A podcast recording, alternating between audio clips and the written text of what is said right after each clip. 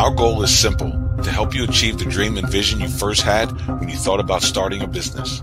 We're here to make growing your business less complicated. There are building blocks to build a sustainable business. We promise to seek them out and address them all. The Better Your Business Show starts now.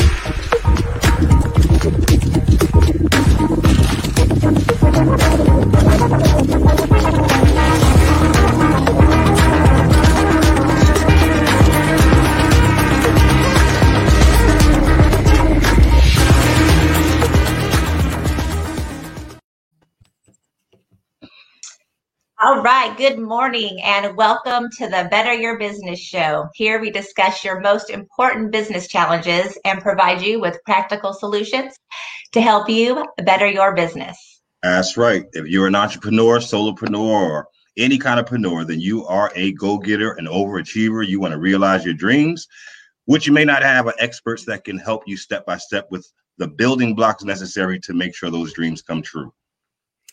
Absolutely. And we want to thank the Los Angeles Tribunes for collaborating with us to make this show possible. Mo Rock, shout out. Um, one of the things that we all realize as we start our businesses that there is no instruction manual handed to us. So we really don't know what steps to take. And we run into these building blocks. Well, the purpose of us putting the Better Your Business show together so that we can break these building blocks down into bite sized pieces so that you can successfully build through these blocks and build a better business. Yes. So whether you are joining us live or watching the replay, make sure you take your free business assessment at pillar5.com and join us live in our virtual studio where we can address your comments and concerns throughout the show.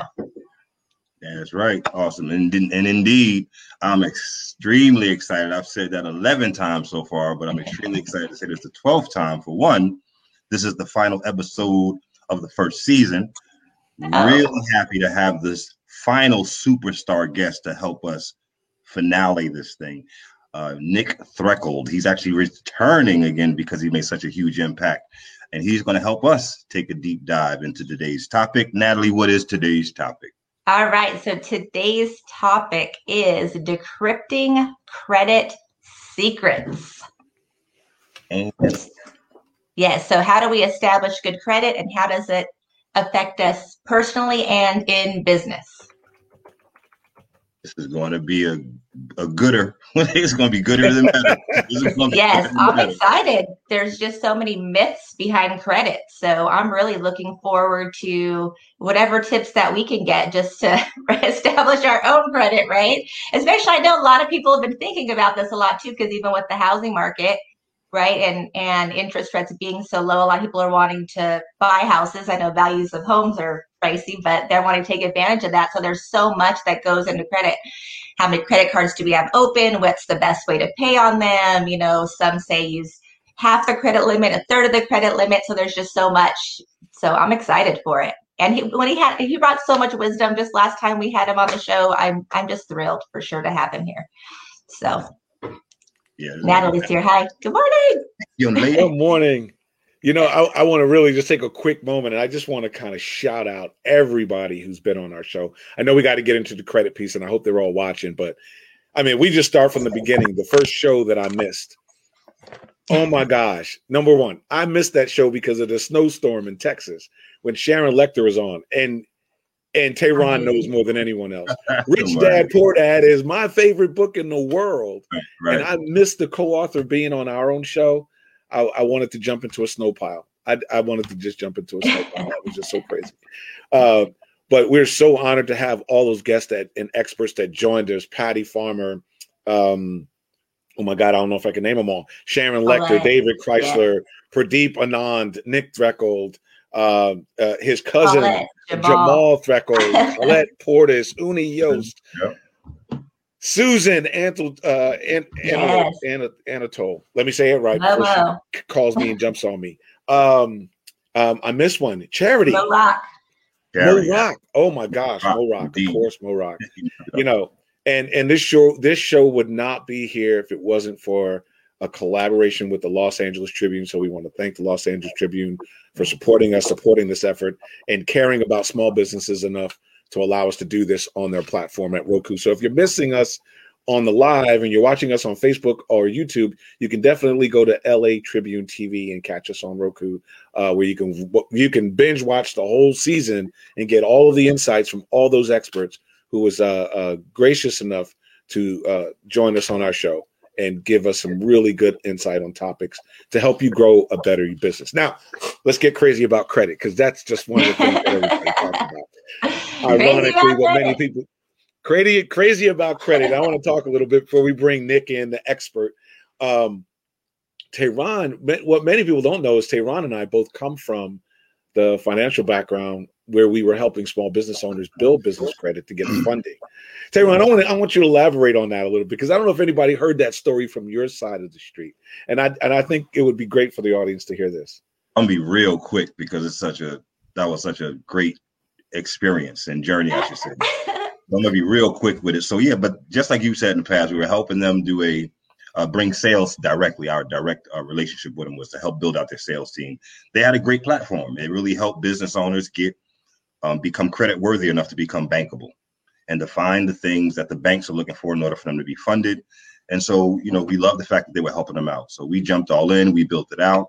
Um, we were flying. It was a, it was on and popping, as I said. We were ready to go. And right when it started, the results of the solution being provided had a caveat to it. And there were clients who were getting funded who didn't know how to pay back the money. And that was not part of the that was not part of the um, how would I say the service that was provided by that said company. Um, so we were kind of going out of our way to be more consultative or coaching them. We found ourselves having different kind of conversations that led us into Pillar Five. So um, there's just so much more. You can tell somebody how to get good credit. You can tell them the steps to get good credit, but then there's a maintaining of that that changes your whole experience versus somebody else. And you can both have the same credit scores. You can both have grown from four, five, six, seven up and above. But once you achieve that, what you do with it afterwards, if it's not planned, kind of like what Sharon Lechter said, having an exit strategy, starting with the beginning and end, know why you're doing what you're doing, what is going to be applied for then you can find yourself in a worse situation because now you've acquired a bunch of debt that you, you don't know how to pay it back. And most people by default go to try to acquire some more debt to go try to pay that off. And there's a whole nother cycle of people participating in the same industry or in the same realm, um, but not reaping the same benefits. So that was not a shorter version of the way Carlton has explained it, but that's my take on it. that's what I'll say. yeah, and I think I, I think the takeaway from that for me particularly, Natalie, was that – business owners were using the right tools to build good credit. And the company was teaching them how to be bankable. And that's a whole nother story because good credit and being bankable are two different things. And we've even talked to banking experts who when we say the term bankable they just kind of look at us and go what do you mean? What is that? What are those 20 compliance items that you have to meet in order for someone to give you funding? Um, what is that metrics that's programmed into the computer that the loan officers don't even know about. So we we were that deep into that into that market, and when we realized that business owners weren't building sustainable companies, they were just getting funding. Right. And so, as we all know, funding does not cure all. Sales cures all. And so, having Nick here today to start talking about the personal credit side and how you can use that and leverage it to build out your business the right way and build out your business credit the right way is just going to be super amazing to hear this detail. And you know, if you're looking to improve your credit, this is the this is the show you want to be on. If you want to figure out how to use your credit to grow your business, this is the show to be on. And so I'm super excited. I want to get Nick in this thing. I want to get Nick in this thing. Who's going to improve mine? What are you talking about? All right. Well, let's bring him in. So Nick, he he owns Flawless Credit Solution. He's based out of Dallas almost two decades in the financial services sector. Uh, he's a TED Talk speaker. He really has a heart to serve. I mean, you'll hear it today his passion for really making a difference and educating the community, speaking on entrepreneurship. He's been a huge advocate for the month of April financial literacy giving broke he had his uh, giving back he has a stay woke not broke series and uh, so, Nick, welcome to the show. We are happy to have you back here this morning, dropping some nuggets in all areas. Good morning. Welcome. Good morning. Good morning. Good morning. Good morning. Thank you for having me again. Such a pleasure to be here with all of you great people. uh, and audience as well. We're going to get into some great content today, some really good dialogue. Definitely. I'm, I'm excited. Absolutely. So, Nick, let me start it off. What, what, what made you going to the credit repair business? What, what was your, what was your reasoning for that? Listen, listen you know, it was a thing. Uh, I always thought that when it was time to be an adult, time to start a business, things of that nature, that I could just go ahead and just access funding. I really did access funding. Um, what I realized is that no one is born with an 800 credit score. So I was thinking, what is this thing called credit? That when I try to get this credit card, they say, oh, we're going to give you this limit, but you're going to have to pay back this interest rate. Like, what is this thing called credit? So you know, I don't think anyone is born with an 800 credit score, not that I know of. If you are, please call me. There's something I don't know. Um, it definitely was born out of just creating opportunities, you know, not being, you know, born into an, a very affluent situation. You know, I had to grind, I had a good support system. And so I had to really um, create the lifestyle that I wanted to live by really understanding credit. And I did it myself. That's the thing. Um, and I want everyone to understand that there are components to credit that are outside of experts, that are outside of saying that I can't do it unless somebody does it for me. First thing I want to tell you, you know, it is a do it yourself um, system that you can uh, operate from. So for me, um, I did it for myself and I wanted to be able to help other people, help my family, and help other business owners uh, to be able to create sustainable lives and really be independent uh, but one thing that I could not get away from was credit. I could have the money in the bank, I could have cash over cash, but at the end of the day, if you don't have credit, you're going to be limited when it comes to certain aspects of your life. And I wanted to pull back those barriers. I wanted to pull back those restrictions. And I said, because I was successful for self, how can I help other people do that as well to unlock the door to their financial freedom um, so they can take risk and do things that they would like to do. So it was really born out of a need to help self, um, and then that extended uh, to other people from a compassion standpoint of how can I help the community because we're only as good as the person next to us. So if I know it, it means nothing if I can't show someone else uh, the same thing. So that that's where that was born from, definitely. Awesome, awesome. So what is one of the first thing that you advise a person when they start thinking about let's just let's just start with the business because we're on the better your business show right? We're talking about business. I guess this question nick and i believe you asked me this question before is if i'm going to start a business do i need good credit to start a business? Do i have to have good personal credit to start a business now, the thing about that is, and, and that question comes up a lot, you know, and when I'm talking to clients, that is one of the first things that comes up um, when I'm doing consultations is, you know, my personal credit isn't where I want it to be. And so they say, once I can get it up, then I'll start my business. And what I tell people, I said, number one, you don't need great credit or even good credit to start a business. Uh, what you need is an idea and you need some passion and you need commitment to be able to start that business. Now, once you start to develop personal credit, that will be able to back the business once you start to do lines of credit and, and, funding and things of that nature. But for the most part, you don't necessarily need good credit in order to start a business. Um, there's no requirement, there's no set number that says you have to have a 750 in order to have a successful business, things of that nature. Um, but for the most part, I tell everyone this piece right here it is okay to start wherever you are. Um, mm-hmm. and I think that is very important for everyone to understand. It does not matter where Carlton started or where Nick started or where Natalie or Tayron. Start wherever you are.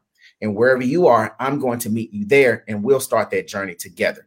And we'll start to branch out what that process flow would look like. So, again, especially from a business aspect, you don't need personal credit to be flawless again, flawless credit solutions. You don't need it to be flawless.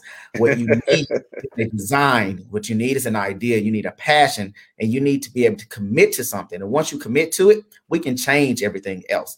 Um, that's just logistics um, for the most part. Mm-hmm. Interesting. So, what would you say to someone? Um, what would you say to the audience, actually, not just someone who says, "Well, I've never looked at my, I've looked at my marketing, I've looked at my product, I've looked at my service, I've never really attached my personal credit or for those who don't even know about business credit, that was new to me. Um, how should they look at their credit as things to do? A lot of people say, well, I'm going to get a credit card for my business. And where should they go for direction versus where what should they not do? What do you what do you notice most people do like knee jerk when they start saying, oh, okay, let me incorporate my credit, let me get my credit score up?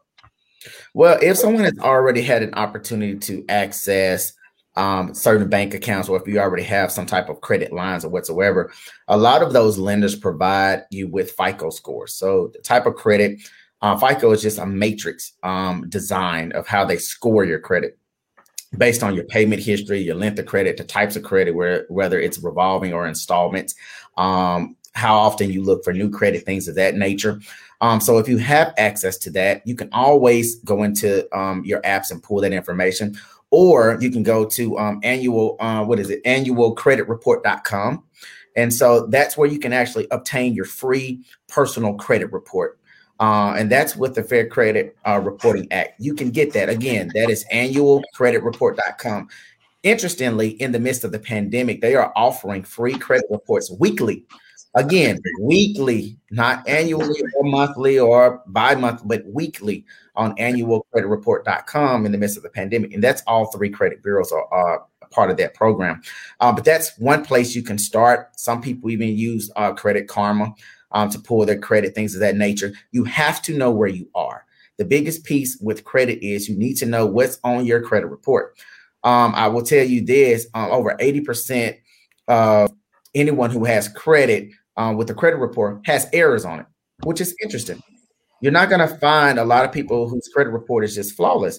Most of us, even those who have an 800 credit, credit score, we still have issues with our credit things that are on our credit that maybe we didn't put on there. So it is important for you to pull that information, get um, uh, access to it so you can see what's on there so we can start to investigate and remove the items um, that are not accurate. Again, the credit bureaus such as TransUnion, Equifax, and Experian, these aren't governmental agencies. They are just third party companies.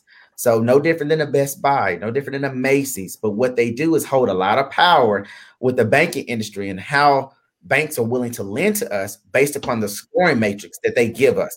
So it's very important that we look at what are they putting on our credit scores? Is it accurate? And how can we communicate with them to ensure that they remove the items that are not accurate? And so that is what I do when I assist people is help them and walk them through that process, uh, either for do it yourself or I'll do it for them. So again, that that's one aspect that is very, very important. Nick, I wanted to bring this up really quick, and I'm sure the audience is curious because there's a lot of rumors going around about Joe Biden pulling the whole credit bureau plug and getting rid of the credit bureaus.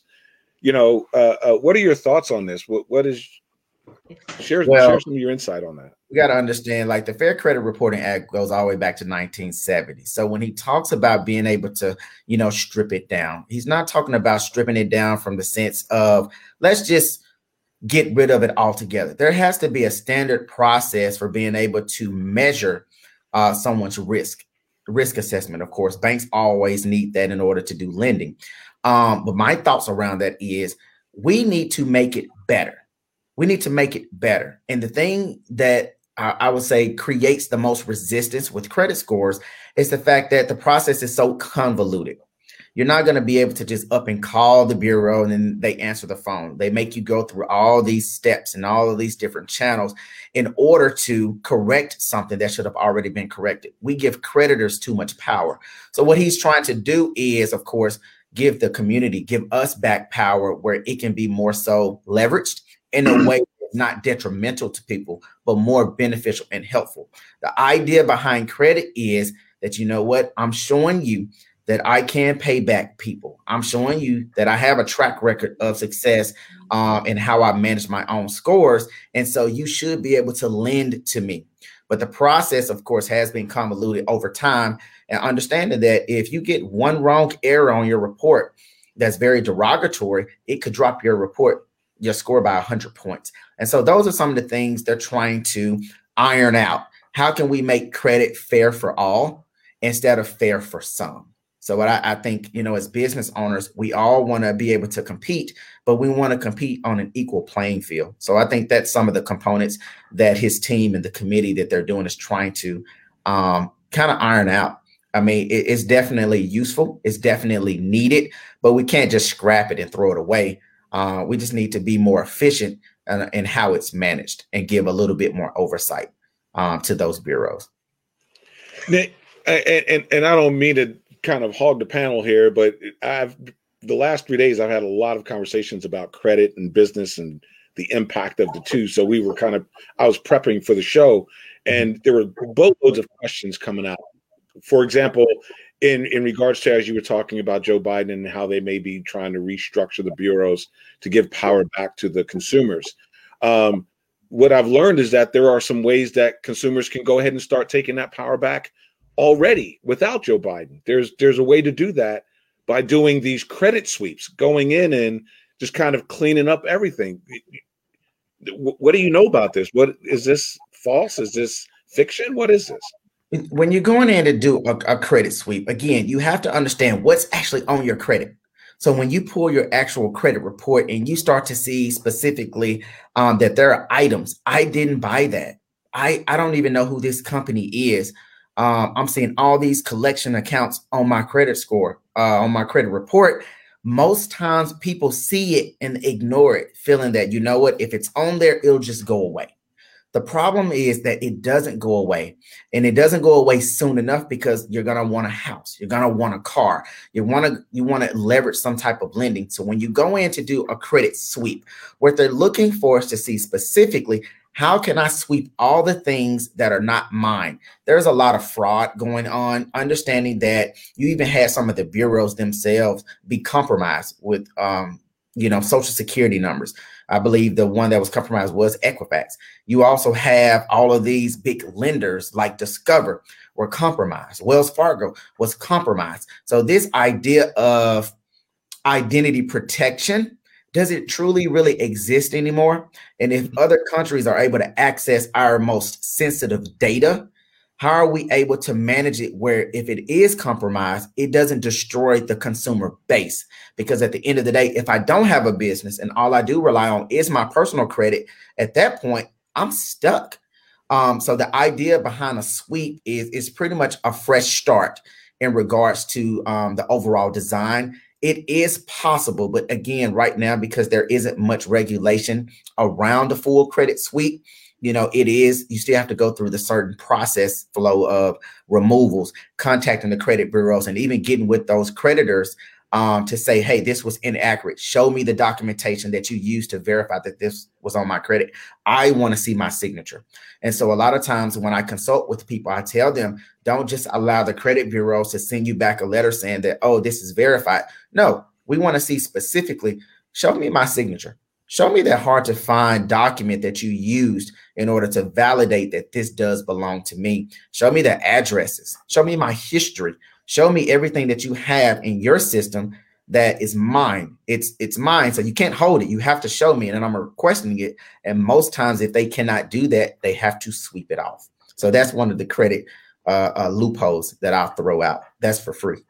oh, you know, you you act, you you said a really good. You, you made a really good point there about the sweep sweeping those pieces. But I, I mean, I'm going through this process. I'm constantly going through this process to make sure that I'm improving and getting better. Um, and I learned, and, and and I really wanted to hear from someone, so I, I saved this question for you rather than talking to someone else. Um, when when you dispute or when you have an issue with something on the credit report, and you submit that, uh, what amazed me was that I didn't know that there was no human looking at this. You know, I was writing these eloquent letters, you know, thinking that I was appealing to the person on the other side that was reading it, and then I found out there is no human reading this. is going in a system, and the only way that they're proving that it's yours is that verifying that you are the person that they're referring to. Period. Correct, correct. What is That's that? interesting. Absolutely. That is a very interesting dynamic. Of course, we're in the age, it's what 2021. So we're using AI, we're using systems. Um, gotta understand that companies are going to optimize and use computers and Computers are only going to do uh, whatever you tell them to do. But there is this aspect of when you do an investigation. So initially, if you dispute um, anything um, on your credit report, a lot of times, let's say you get a credit a credit monitoring service, and they say, "Oh, we're going to dispute this for you," and they're going to do it um, the digital way. I tell people all the time, in order to do a, a proper dispute, you have to send an actual finite letter. If you go through the automated dispute process on the computer without sending a tangible letter to the bureau, what happens is you waive your right for them to furnish documents to verify your signature, to verify mm. They use to validate their response. So again, they're not going to tell you this, but I'm going to share this because we need we need the community to be able to grow. This is the type of social capital that we need to get ahead in business and in our personal endeavors. Remember this: um, you can go through and dispute um, through the through the computer, but understand this piece right here. At that point, you waive your right for them to furnish your actual signature of how they verified something. So, with all of my clients, with people that I consult, and those who even want to start credit repair companies, I tell them all the time I say, you have to send the letter.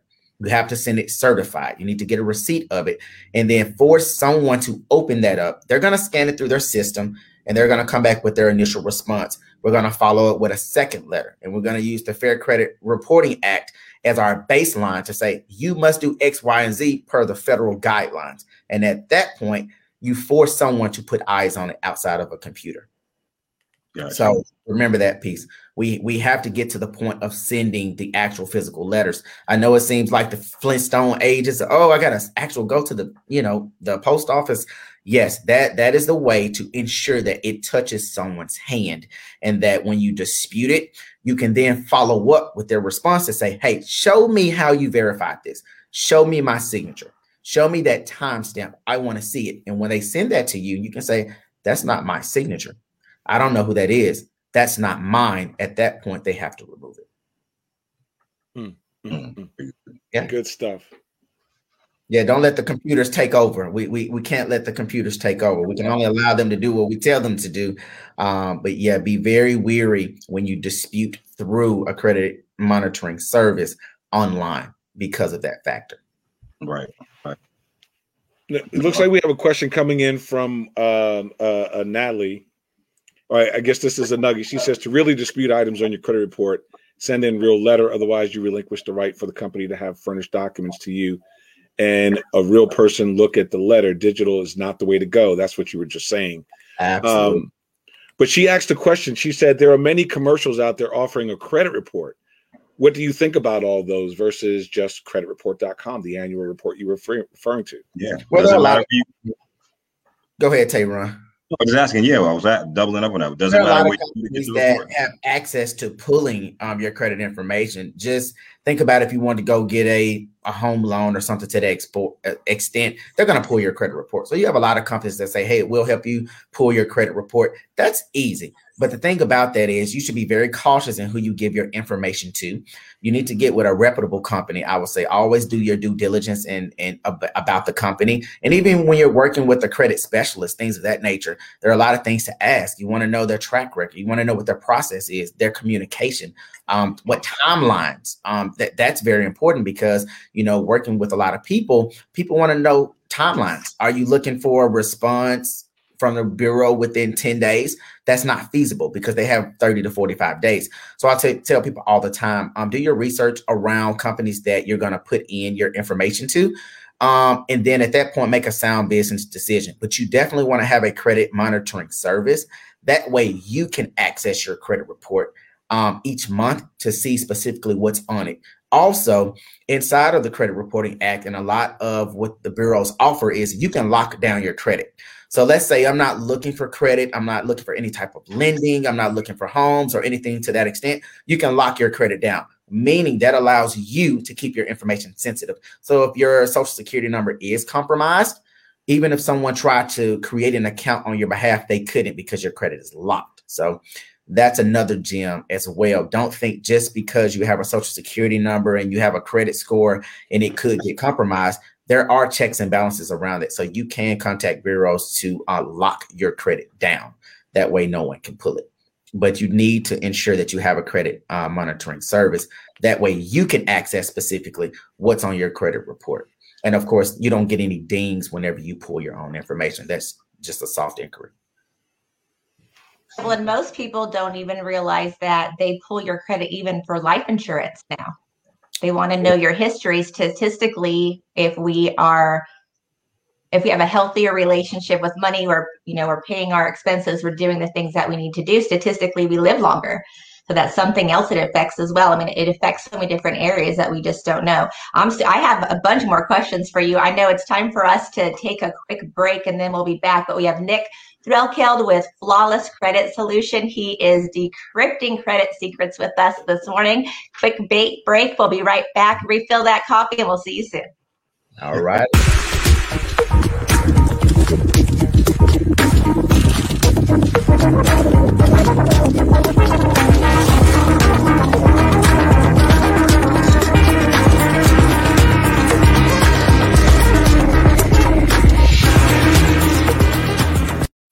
wise man once asked, What if starting a business was like jumping out of a plane? And like 76% of businesses, what if 76% of parachutes failed before you reached the destination? What about those of you who have already jumped? Well, you may still have time to check your business. Pillar5.com where businesses get it right. All right, we're back. Welcome back to the Better Your Business Show. We have Nick Threlkeld with Flawless Credit Solutions. He is decrypting credit myths with us this morning. So, Nick, I know um, a couple things that I've been curious on here has been, especially with TikTok being all the rage. I mean, you're constantly getting in COVID. You don't have to pay this. You don't have to pay your student loans. Uh, best time to pay it is a week before it's due, and then two weeks before it's due, it double, you know, um, reports it to the bureau. Uh, what would be some tips for people in that area? You know, is it best to pay your credit cards twice a month? Are there special restrictions right now with COVID? Well, I'll tell you this, and that is a great question because I get that all the time. You know, if I make two payments, do I get double the credit?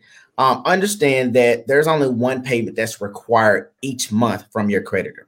Only one payment. And they're only going to report to the Bureau one time. So when they tell you this idea of making a double payment, that's only for them, of course, to get paid a lot faster.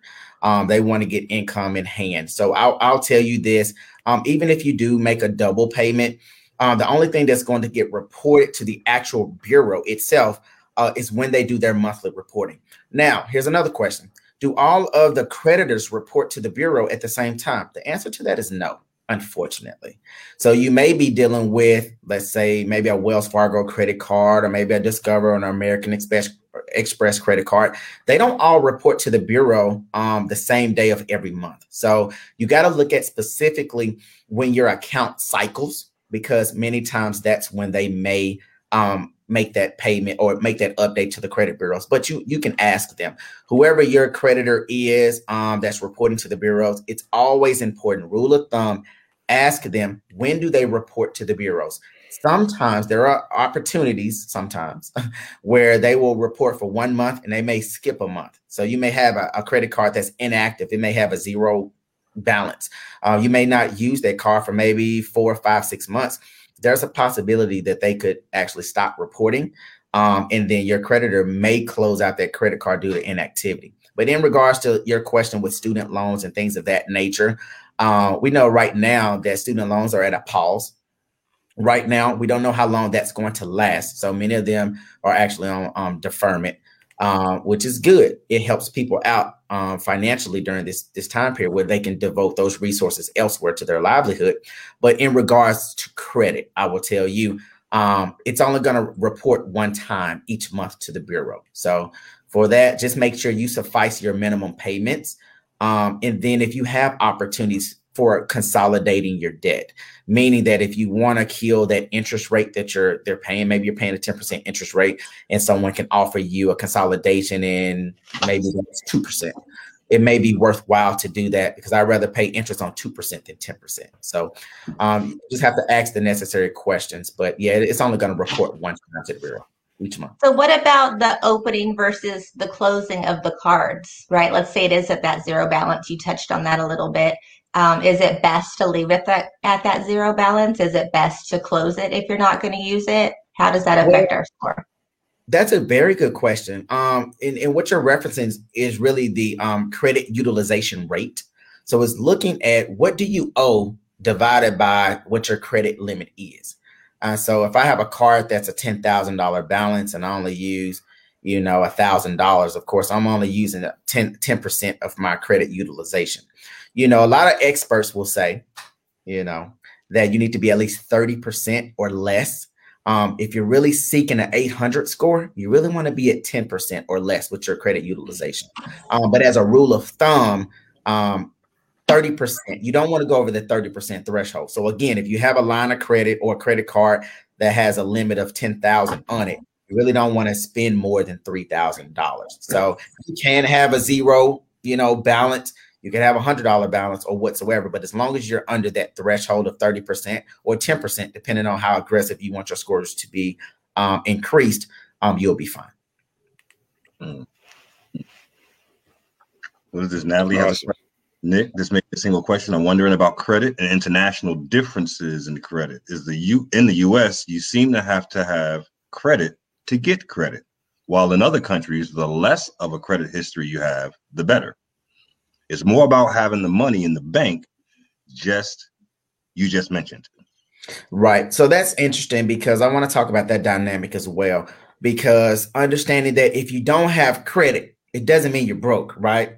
There are a lot of people that have money in the bank, but their credit score can may not be a 700. Does not mean life is over. So I don't want you to feel as though if you don't have credit, you're not doing well. Remember, the whole object is to stay woke, not broke. Um, so what you can do is leverage the actual capital that you have at the bank to secure maybe a secured credit card. So let's say I have a thousand dollars in my bank account and I want to get a credit card, but my credit score is um, beneath whatever threshold that they require. There are opportunities to get a secured credit card where maybe they'll give you a $500 limit and then they want you to actually put 500 on hold.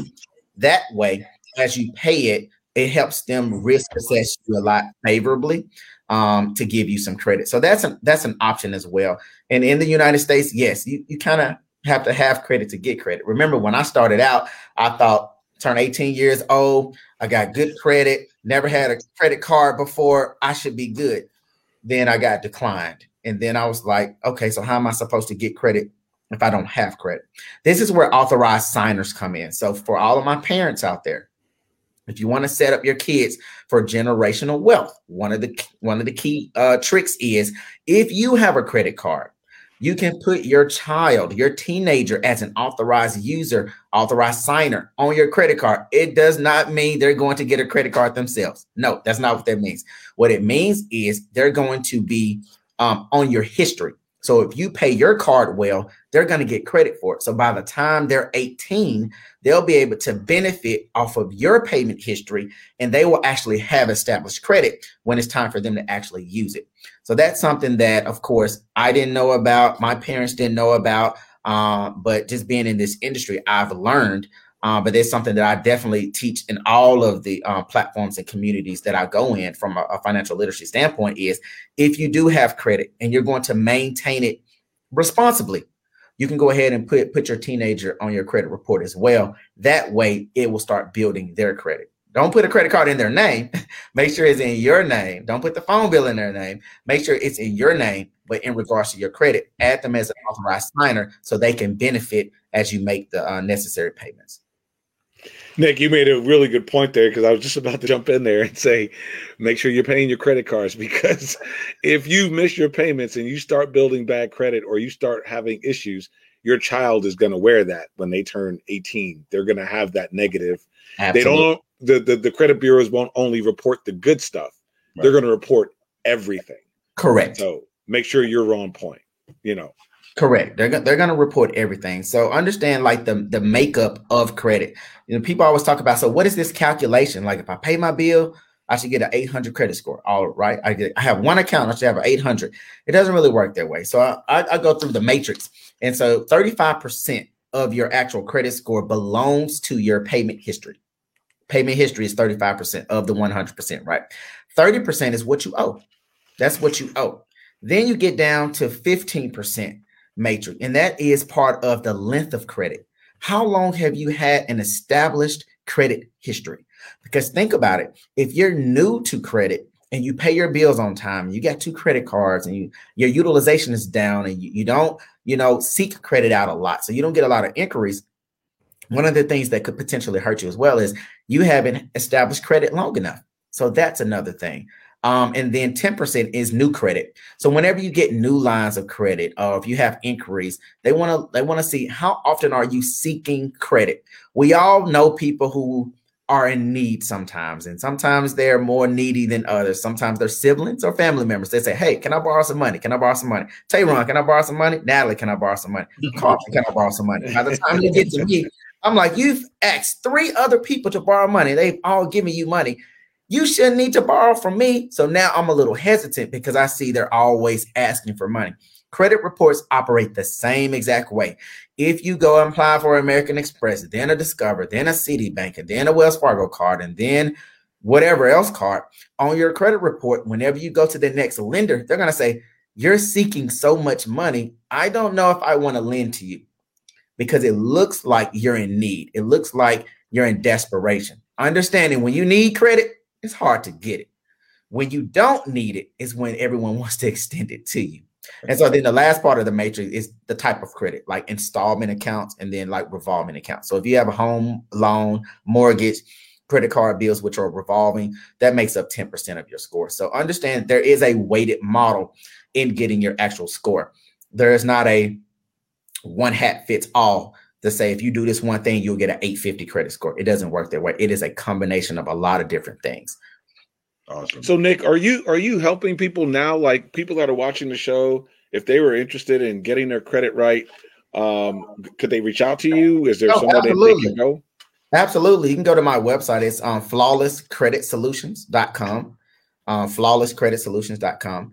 And then on there, they have a sign up where you can go and sign up. Um, and once you uh, put your information into the system, um, I'll reach out to you or I have a team member to reach out to you to just set up a consultation to kind of see specifically what are some things that um, we need to look at on your credit. Remember, it is very important that everyone has a credit monitoring service. And if you don't have one, I can set you up with one um, and they they do charge monthly fees for that. I don't actually do the credit monitoring myself, but I actually have companies that do it. Um, and then once we can establish where you are, then we can work a solution to build you from there. So remember, it doesn't matter where you are. We can start wherever you are. But again, in regards to credit, you have to know what's on your credit profile. And once you can go through, we'll walk you through that to say what's accurate, what's not accurate and then what do you want removed? Let's have conversations with your creditors. And then on the flip side, let's have conversations with your actual uh, credit bureaus to see if we can actually join forces to get things um, adjusted on your credit score, your credit score. Let, let, let's lean back into the business side of this. So yeah. you, you said when we started, for those who missed the first part of the show, you said you don't have to have good credit to start your business. Mm-hmm. Right. Yeah. You can go ahead and start your business with a good idea. And I think someone here, uh, uh, Natalie, kind of, uh, you know, actually commented on your post at the time, but you, you said you don't need good credit. So what do you need? What, what, what is this stuff about Dun and Bradstreet numbers? I mean, I'm, I'm really now, playing devil's advocate here. That's good. That's good. Dun and Bradstreet definitely is the company. If you think of your personal credit score, um, in that aspect, Dun and Bradstreet is going to be your business credit score. So what they do is, of course, they're going to assess you the same type of way from a personal aspect, but from a business aspect. So banks are going to look at you a little differently. So one would ask, okay, if I set up a Dun and Bradstreet, I, I got my company. Do I need credit in order to get a Dun and Bradstreet? No, you can actually sign up for a Dun and Bradstreet, and once you start to um, get lending and actually have some revolving ac- accounts for your business, they will start to report that information in. And then um, Dun & Bradstreet will assess you based off of that and give you um, a rating. And then that way, when you go to a bank or for funding, they want to know specifically what is your business credit score. So understand that you have to start wherever you are. No one is going to start it doesn't work. You start at 100%, and then once you mess up, it goes down. If you have nothing, for the most part, you start with nothing. So you have to build it. Uh, and so understanding that if you're going to access business credit, most banks, if not all banks, are going to utilize your personal credit as the foundation. That's their way to ensuring that they can assess you properly to say, is this a type of consumer or business owner I want to lend to? Because most times, if you haven't done well in your personal credit, businesses are very weary thinking that you will do well um, in business credit as well. But again, one of the loopholes around that is you can establish some secure lines of credit at your bank. So when you actually apply for business credit, they're actually pulling from your secure um, profile. So that that's an option as well. Um, ask you something. Uh, what, well, real, real quick. I know you're about to say something, Carlton, but so uh, I love that you're addressing how the first step is to see where you're at. Mm-hmm. You know, to, to, find out where you're at in order to make the next moves forward. Um, and also, we all know that to build the, the a person's credit, even personal or business, it's a proactive, strategic process of activity in order for those results to be the way they are. So, can you speak a little bit to um, when a person is trying to establish their credit and they start getting these credit offers in the mail. There's something, there's a there's an energy thing that happens like, oh, I'm pre-approved without having the strategy of exactly how to use how to even move forward after realizing you're approved. Can you just speak to that whole process of what's happening when someone is getting offered credit? Absolutely, absolutely. Tayron. When you're getting these pre-approvals, where do the pre-approvals come from? So there's this aspect of credit that comes off very predatory. so again, not predatory just for those who don't have good credit, predatory for those who have good credit as well. Um, but when you start to get those in, they're running soft inquiries based upon um, what range of scores that you're in.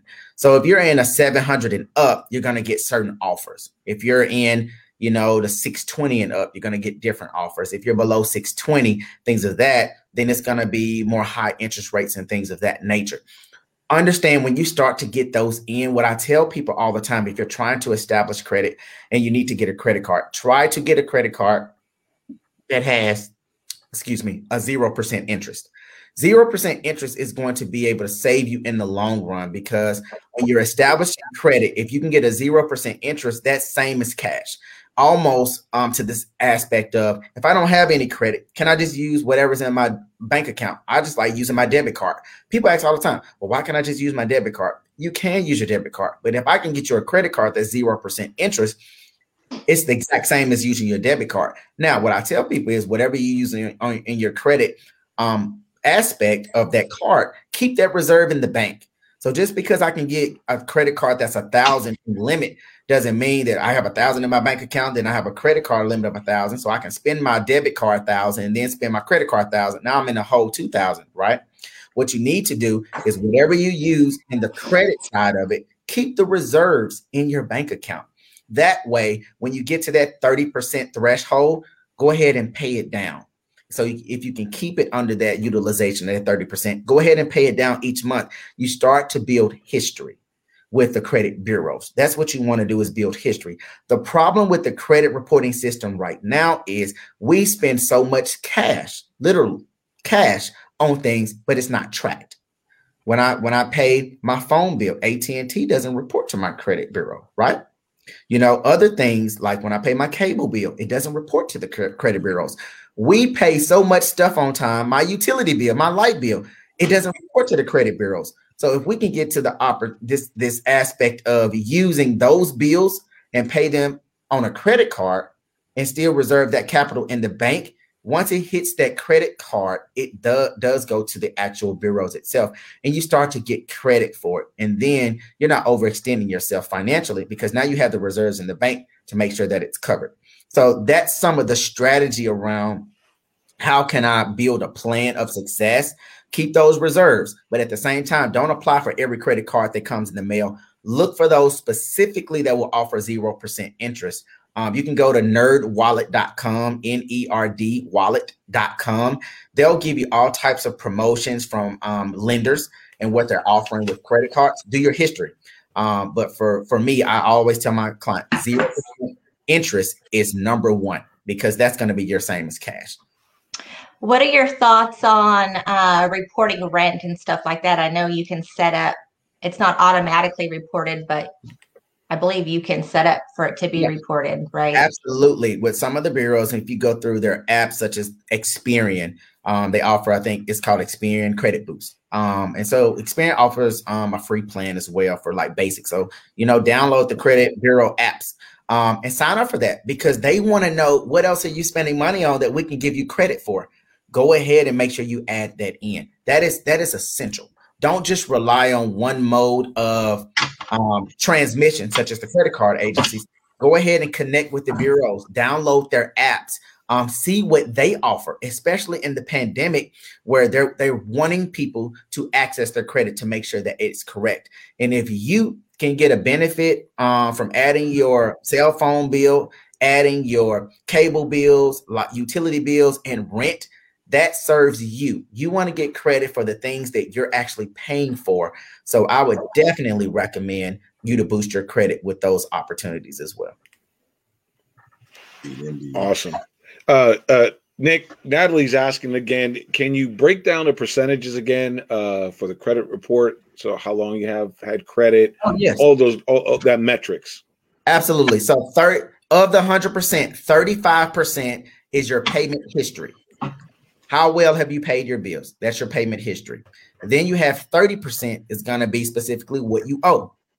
What do you owe on your credit lines? And then 15% is the length of time you've had credit, like the length of your accounts. What, what's your average length of your account? Then 10% is new credit, new credit lines, new credit. And then the last 10% is the types of credit such as your revolving accounts. That's going to be like your, you know, your credit card bills and things of that nature. And then installment accounts are going to be your um, car payments and loans of that nature. Awesome. Awesome. awesome. Thank you, Nick. Thank you. Matrix. So remember, 35% is based off of how well you've paid somebody. The other 30% is who do you owe left? You know? Who gotcha. Awesome. Man, that's the jewels, some good nuggets right there, just to know how the algorithm works to be proactive about that. Love that. Absolutely. Nick, I noticed you mentioned um, you know, a good way for people to get started right now if they're starting their business and they're running their business. Number one, don't let credit deter you from starting your business. Go ahead and get credit. Go ahead and start your business. Um, when people start building their credit and they start utilizing these these strategies like, you know, as small as $100 in the bank or $500 in the bank and getting these secured lines. Are there things they need to be wary of like they need to be conscious of that they're going to be paying credit on their own money and then the interest rate from their bank account is not going to equal? And then those balances are going to be a little bit off so it's going to actually cost them to borrow their own money. I think when they figure this out they get scared and they go this isn't what he meant. And i think if you can speak to that i think they can understand it walking in so they're aware of what what's going to happen in this transaction. Absolutely. Understand this and uh, this is something uh, my cousin and i talk about all the time. If you don't take a chance you won't get a chance. So understand that you have to be willing to take a chance take a chance on self. Uh, when you start to get these credit cards one of the things that secure cards do offer you um, a lot of times, depending on what um, lender you go with, is they will offer you a promotional zero percent interest for a certain time period, if if you can qualify for that. If not, they may offer your interest rate maybe ten percent. If you're going to get interest up to twenty percent to thirty percent, understand that if I spend one dollar, I have to pay thirty cents on that dollar. So, do I really want to use their money? Um, so you, you have to make a very, very conscious decision great decision on what is the interest rate. So you have to do your due diligence. Again, uh, one of the websites I put out there that I send to people um, is nerdwallet.com. Again, N E R D W A L L E T.com, nerdwallet.com. You'll be able to see all of the different uh, lending options and what promotions they're offering. It even allows you to see what range you must qualify for in order to access it. So if I'm at a 600 or if I'm at a 650, they'll list that for this card. We're looking for people who are in this range. So understanding that you don't have to take whatever is given to you, but remember before you actually complete that application, listen to this part. Before you fill out the application and put your social security number down, you have to know that you you've already done your due diligence, and this is the card that you want. Because if you get denied, that inquiry, that hard inquiry, will be on your credit report. And most inquiries are going to hit you about five points. It's going to lower you up to five points. So if you're going to apply for 10 cards at one time, 10 times five is 50 you could lower your credit score by 50 points when you only needed one of the 10 cards. So go ahead and do your due diligence in the type of card that you're looking for, see what type of options they offer. And then at that point, you know, get down to maybe two or three cards that you really, really want. And one trick is if you got two cards, maybe you pull up on your web browser two different screens, apply for them at the same time that's that's one way. So once they actually pull the score whatsoever, uh, most most time they'll pull the exact score at the same time if you're within a, a 30 second to a minute of pulling an application. That that's just one small loophole, but it, it's not one that you need to live by. But live by the idea that you need to do your due diligence first to identify the type of card that's going to work for you, and hopefully you can get zero percent interest. Um, anything over ten percent you just have to weigh the benefits of it. But remember, we pay 10% in everything. You go buy a car, they got 10% markup in it. You go buy something at Best Buy and Macy's, unless it's on sale, you're going to pay that markup. So don't let the interest deter you away from accessing credit. You just have to make sure that you ma- maintain it responsibly and you pay your bill um, in a very, very uh, responsible way. So, Nick, on a on the Better Your Business show, we advocate um, adding experts to your development as an entrepreneur. That should be an absolute component no matter what you're doing. So even though someone goes to nerdwallet.com, you know, I definitely we strongly recommend anyone looking to build their credit go to Flawless Credit Solutions because you're speaking from an insight on the process to how to start and then all of those steps to maintain not just to gain growth but to maintain that and to have you and someone who's working for the benefit of the client, they're working for the benefit of the client, but then again, you are as well. So I, I just want to strongly advocate people go to Flawless uh, Credit Solutions, have an expert help you. I mean, the jewels are great, but you know, there's a way that people can hear information, then take it and start talking about it to other people. When it start to implement, when they go to implement it, it's slightly adjusted. I'm not getting the right results. It goes back to that guy. It's like, no, you need to go back and contact him. You need to have an expert constantly doing that particular task and giving you insight on that particular task. You should just be involved because you have, like you say, as a do-it-yourself, but so that you can at least understand what the process is. Correct. It's no credit repair is no different um, than going to get an oil change. You know, my dad would always change his own oil. I don't change my oil. For me, I'm more comfortable going to an expert who's familiar with my type of car. And then at that point, not only are they changing the oil, but they're able to check for other things that I don't naturally look for. So just understanding that you can do it yourself, but at the same time, it is definitely beneficial to have an expert to walk you through. And just like with your car, we're going to show you specifically what your inspection report listed out. Here are your options. How do you want to move forward? And then that's how we kind of create the best course of action from there. But always do your due diligence, always ask questions, and always be open to communication when you're dealing with an advisor and ask those hard questions. There's no such thing as a dumb question. Many times with clients, they feel like when they're working with me that I will view them a certain type of way because they don't understand what I understand. No, I need you to understand what I understand because you have to maintain your credit once we get you to a 700. Right. Otherwise, you'll be right back in the loop. So the idea is for us to create sustainability and to create generational wealth through knowledge and resources. And the only way to do that is for us to all be on the same page and share um, that type of information in a way that everyone can understand it.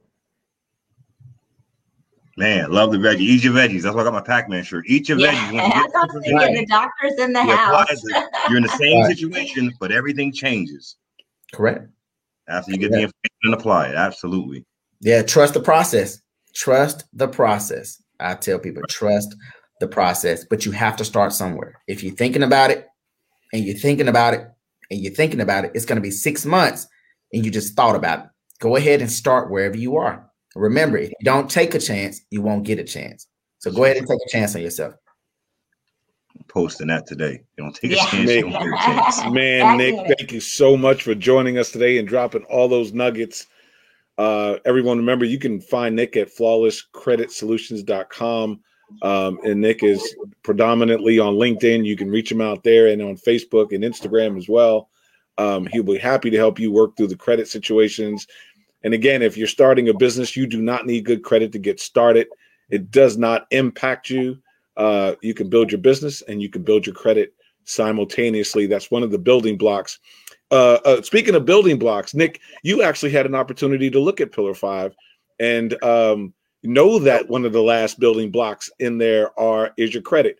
What, what what was your thoughts when you took that assessment? What what were you thinking as you went through it? You know, when I went through that, number one, it's groundbreaking uh, the platform that you all have developed and the way that it allows you to go step by step is what the is what people need number one. So hats off to you with that. Um being able to be so forward thinking um to know what questions to ask you know and myself i kept asking my own self what was going to be the next question? What's going to be the next question? Um but when i got to the next question it was oh i didn't think about that you know so just going through that process really helped open up and reassure me in the types of things that i should be thinking about in my own business. Um, and understanding that everyone has their own flow they have their own groove they have the things that work for them. Um, it's always good to take a second look or to get with an expert that can add on to whatever you're um, good at. So i really enjoyed it. It was great. Um, and it's something that I have been able to recommend to other people, and I recommend everyone go in to do that assessment. Um, it, it it's groundbreaking. It's something that needs to be for everyone. Um, that exposure uh, will definitely bring light to um, your business and where your thinking needs to be as a business owner. So I appreciate you all for being forward thinking to create a design such as that.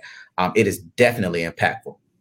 Seriously definitely. Well, thank you, Nick. We we we all, the whole team of I Do System, Natalie Esman, Natalie Forrest, Tayron Glover, our whole team. Thanks you for that. Uh, uh, we really appreciate your your your candidness about our program, and it will be coming out soon for everyone.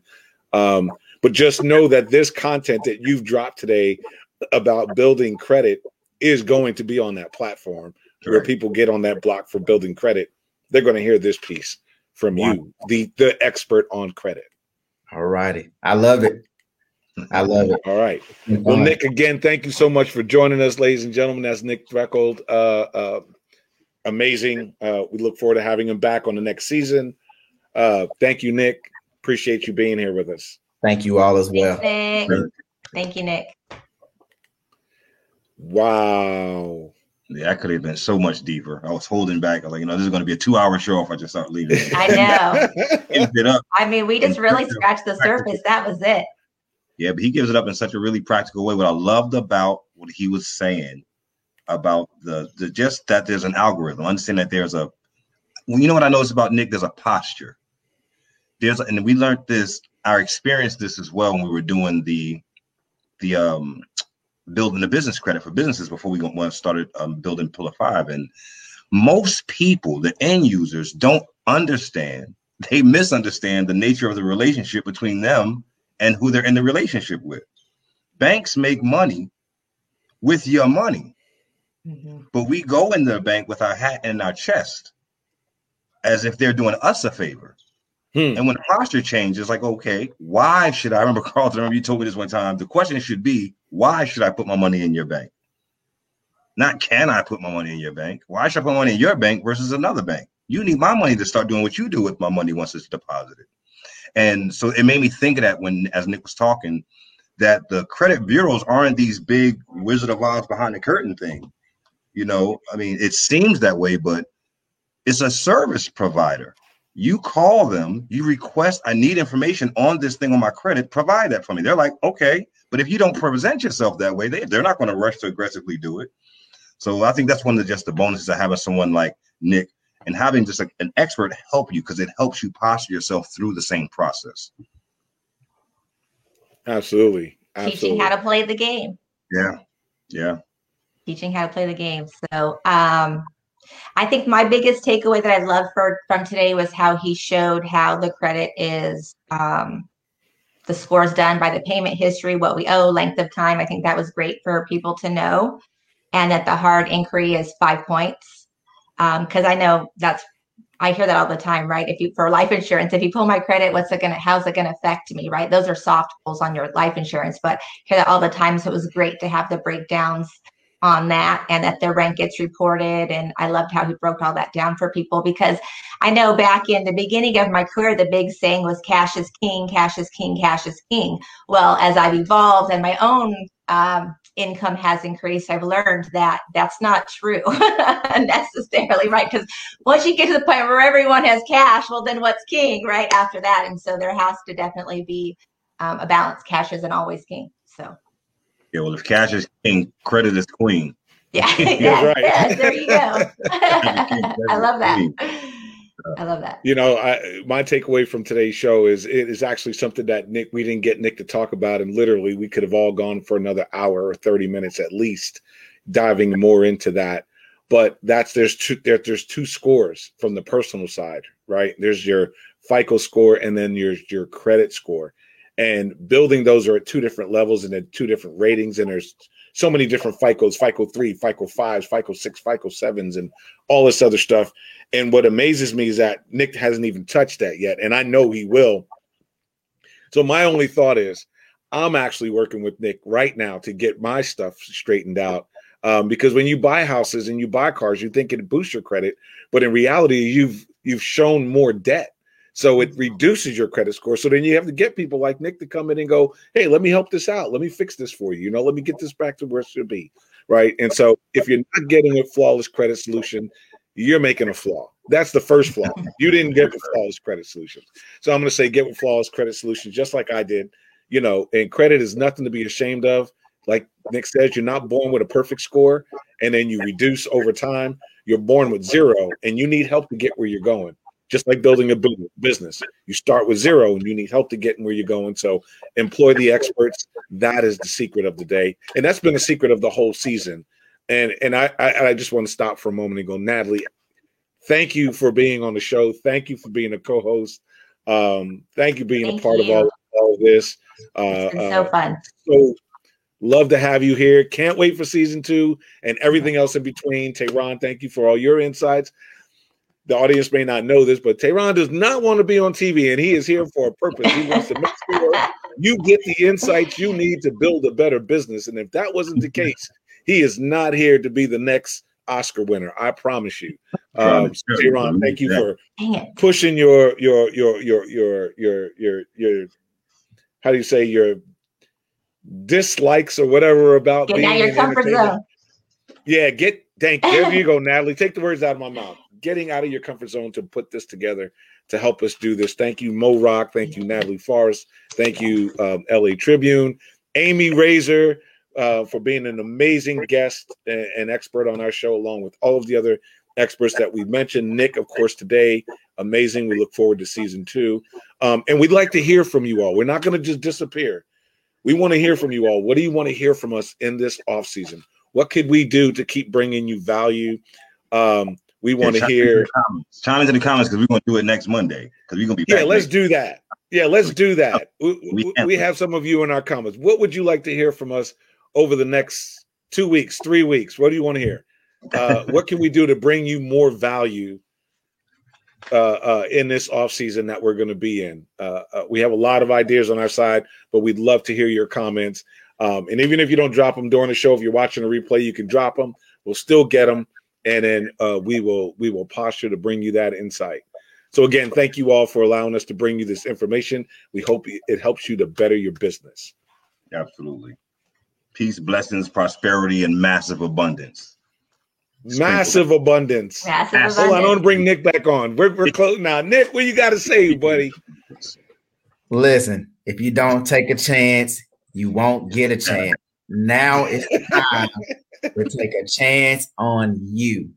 Understand mm. that you are the only person who has woken up to yourself, went to bed with yourself your entire life. You know you better than anybody else. And you know this is something that you need to take control of. So go ahead and take the next step, start where you are, and let's get it going. again, this season has been phenomenal.